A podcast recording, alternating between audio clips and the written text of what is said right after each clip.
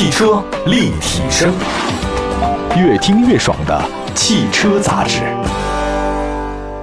各位好，欢迎大家关注本期的汽车立体声呢，跟你说说今年在上海车展上，别克品牌发布的一个全新的中型 SUV 呢，昂科威 Plus。那现在大家都喜欢用这个 Plus，以前是手机的概念，现在是汽车了。啊，这个昂科威 Plus 呢，被视为别克品牌呢在咱们中国市场的战略车型。其实想想看，整个上汽通用啊，它的旗下的产品比较多啊，像别克昂科旗，对吧？这是它的旗舰车型。雪佛兰开拓者啊，那上汽通用为什么还推出昂科威 Plus 这个车型啊？未来呢有什么样的市场表现？今天就说说这事儿。但是，首先我还是得说一下这个别克这个品牌。大家都知道，上汽通用别克呢在 MPV 领域啊，那表现是相当的不俗啊，尤其它那 GL8，满大街看那个商务车型都是 GL8，搞得原来它竞争对手奥德赛都不好意思开啊。尤其是 GL8 算是目前合资 MPV 的标杆车型，呃，其他的 MPV 的话，国产就是上汽通用五菱的那款，一个是上汽通用别克，一个是上汽通用五菱。别克你别看啊，在整个的 MPV 领域啊，那是翘楚，但实际上它在 SUV 这方面好像不那么给力啊，差距还是挺大的。来盘点一下目前别克家族的 SUV，说实话，我从来没搞清楚过，就是因为它之前啊，这个比较简单啊，没有 SUV 车很少。但现在这个别克呢发力以后啊，家族叫昂科家族。来看这昂克拉，还有昂克拉 GX、威兰七、昂科威、昂科威 S，以及它的最高 SUV 的顶级就是昂科旗。那你要说盘点目前上汽通用在二十万到三十万之间 SUV 的市场的产品力啊，昂科威 S 采用的是五座设计啊，是运动风格。昂科旗呢，昂科旗就是顶级那个是大七座 SUV，它的对标呢是那个丰田汉兰达。雪佛兰旗下的开拓者呢是昂科旗的兄弟车型，在已经有了这么多车型的情况之下，你说这昂科威 Plus 还有意义吗？还真有，呵呵，因为其他的卖的不太好。来看一下媒体的公布的交强险数据显示啊，昂科威今年一到四月份总交强险的数量是三万零四百三十六辆，昂科威 S 只有一万多辆，对标丰田汉兰达昂科旗前四个月总交强险数还不到一万，只有九千多啊。雪佛兰开拓者前四个月总交强险数更是低到了只有两千辆，四个月一个月也就卖个四五百辆。跟昂科威、昂科威 S 定位接近的是大众的途观 L 啊，今年前四个月交强险数量是多少呢？六万多。途观 X 啊，这个是四千多。途昂加途昂 X 也是两万三千多。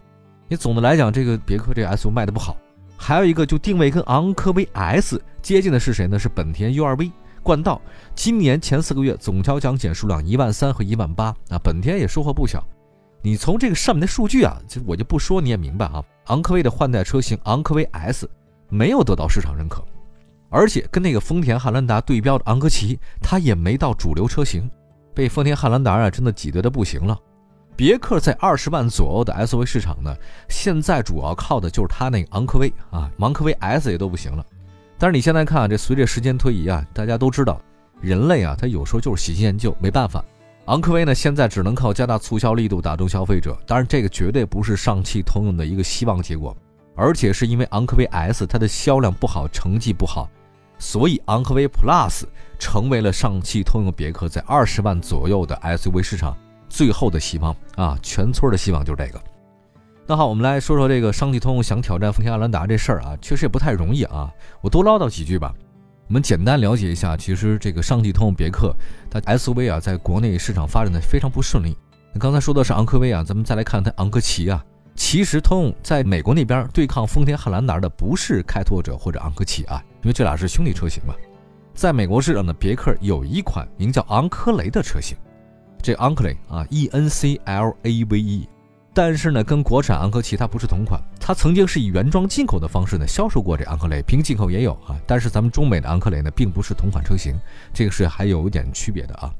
那么雪佛兰开拓者呢，是国产昂科旗的同平台车型，同样它也不是一款直接从美国市场引入的原版车，它是基于原来在美国那五座跨界 SUV Blazer 加长改进来的七座 SUV，跟福特锐界是很像的啊。所以很多人就说。你说为什么现在咱们国内的这个昂科旗还有开拓者卖的不是很好？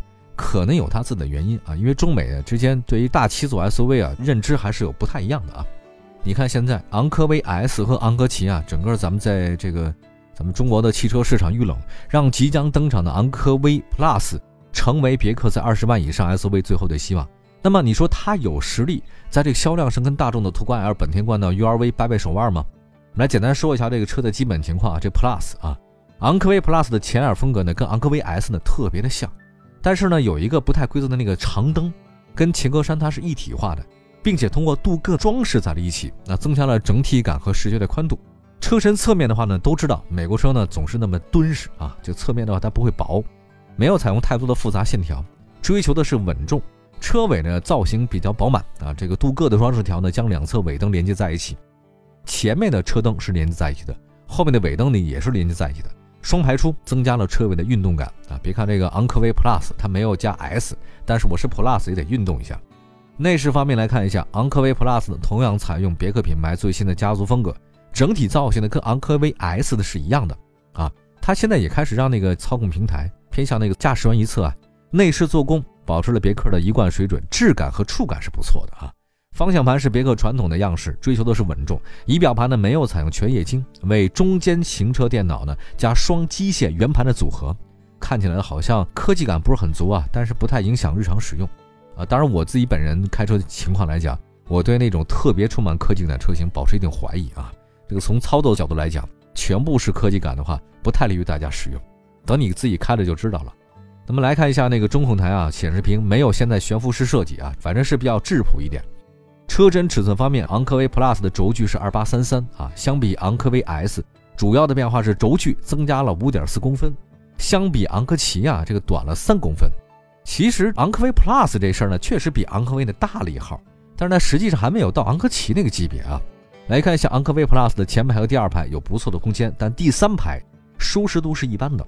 大腿支撑一般啊，座椅偏低是它的不足地方，但你短途出行不是问题啊。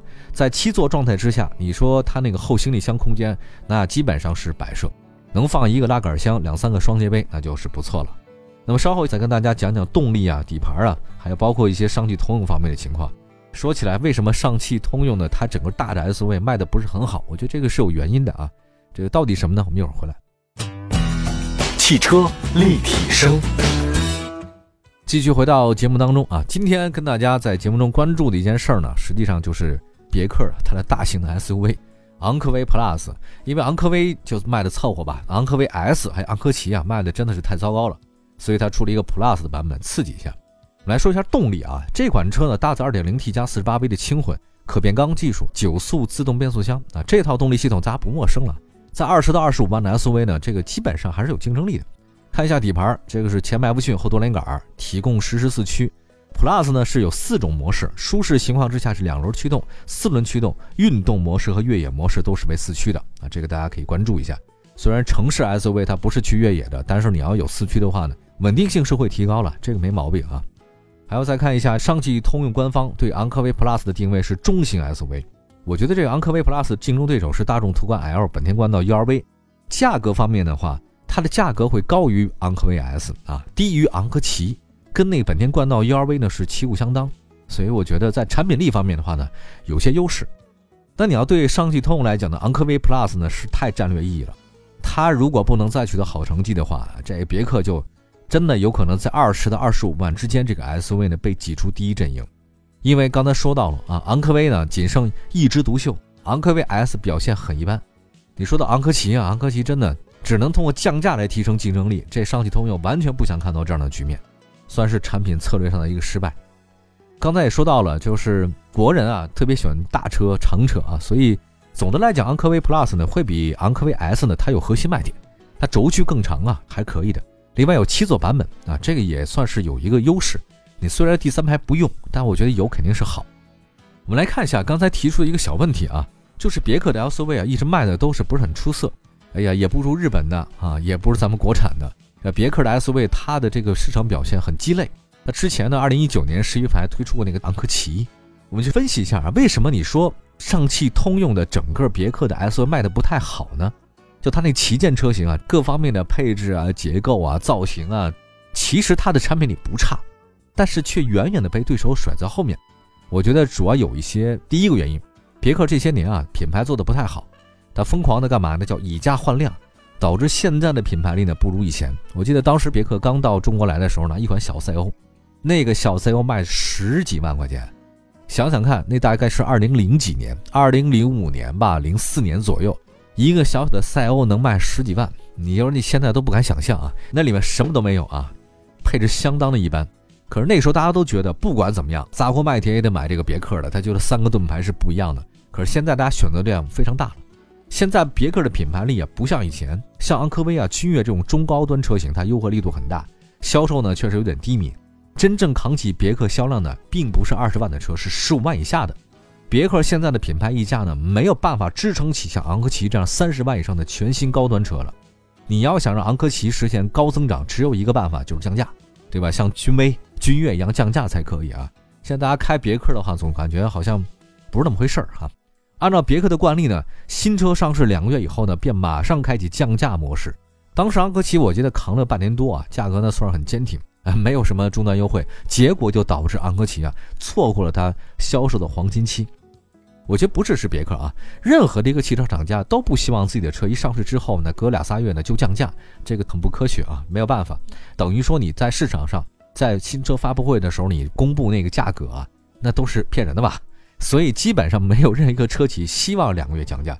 但是没办法，你不降就卖不出去，也就是说它最早的定位是过高的。来看一下这个，现在大家也都心里清楚了。昂科家族啊，迟早是降价的，所以你刚上市就买，绝对不是明智的选择。但是你要不趁着上市这个热乎气儿，你把它再宣传出去，你等两个月以后别的车型上市了，宣传期一过，就没人再看你的车了，你再降价，可能很多人就忘了，对吧？因为现在大家也都知道，商品啊真的是极大丰富。你有时候去看商场里看看，我老说这么一句话，你说那么多难看的衣服卖给谁啊？还真有人买。所以汽车也是如此哈，您别觉得您这家就可以了。您过俩月了之后，你再降价，别人来不及，我买别的家了，竞争非常的多哈。还有一个，这得承认事实是什么？就是现在七座中大型 SUV 市场真的需要吗？朋友，其实绝大多数家庭它根本不需要七个座位。我觉得像像汉兰达这样的吧，你说汉兰达的卖点是它的七座吗？不是，是它丰田的均衡的产品力。我看到很多车主呢，把汉兰达的那个第三排座椅放倒，就当五座 SUV。如果你购车预算呢是在三十万以上，你消费者呢是选择谁呢？消费者是可能更倾向于豪华品牌的五座 SUV 了，比如说 Q5L，甚至宝马的那个 X 系列，那你可能只能买了 X1。选择这类普通合资品牌七座 SUV 的，注定只是一小部分人。你三十万以上呢，我直接买奥迪、宝马、奔驰，现在加了点，是不是比你这别克品牌更好一些呢？我想可能很多人都这么想的。另外，我想问大家。真正买七座 SUV 的人，你们平常真的是坐满七个人吗？驾驶起来，乘坐舒适度，我觉得是可以打一个问号，好吧？先说到这边啊，我觉得别克昂科旗，还包括现在昂科威 Plus 都出来，这是一个让我们拭目以待的事情。我们也可以看一下未来的市场当中啊，像那种中大型 SUV 到底会变成什么样，市场认不认呢？我们也看看销量就行了。感谢大家关注本期的汽车立体声，我们的官方微信、微博平台都是汽车立体声，谢谢大家，我们下次节目再接着聊，拜拜。